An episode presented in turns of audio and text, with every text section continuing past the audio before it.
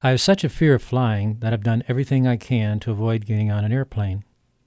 I flew for the first time in 1969 when Howard Webb, then chair of Southern Illinois University's English department, insisted that I fly in for my job interview, though I kept offering to drive the 650 miles from Kent State University.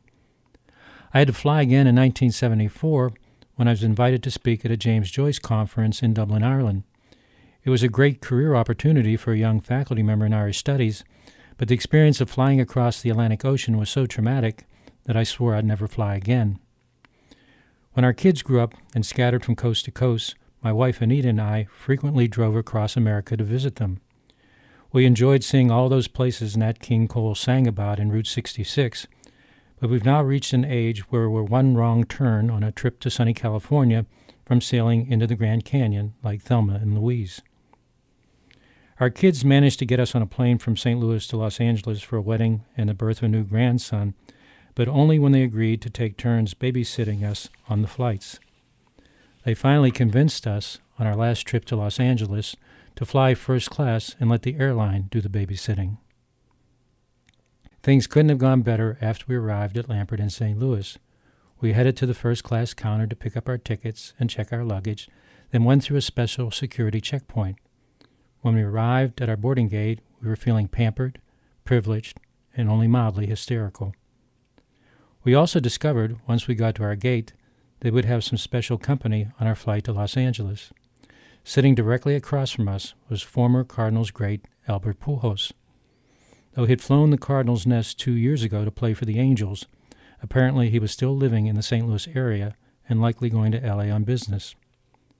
We tried not to stare, but we wanted to see if Cardinal fans walking through the terminal would approach their former hero for an autograph or just to say hello and wish him well.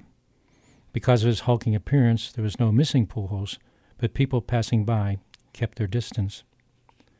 While I was fantasizing about talking baseball with Pujols on our flight, the television screen flashed a CNN breaking news report that there had been a shooting at the LAX airport. Several anxious minutes later, our cell phone rang, and our son Stephen told his mother not to say anything, but our flight had been canceled. He said we should discreetly head back to the first-class counter and book a later flight.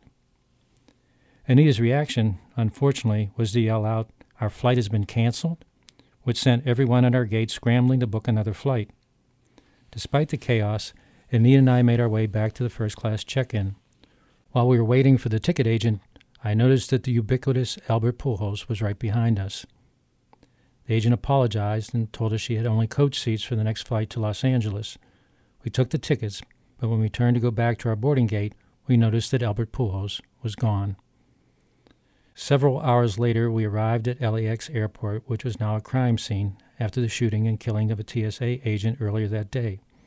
As for Albert Pujols, he wasn't on our flight, though I imagine with his resources, he had no trouble finding another way to Los Angeles. A week later, Anita and I flew back to St. Louis without incident and in first class. There were no delays and no Albert Pujols. As for the odds of our ever crossing paths with Pujols again, they're about as long as our getting on another plane anytime soon. This is Pete Peterson for Reading Baseball.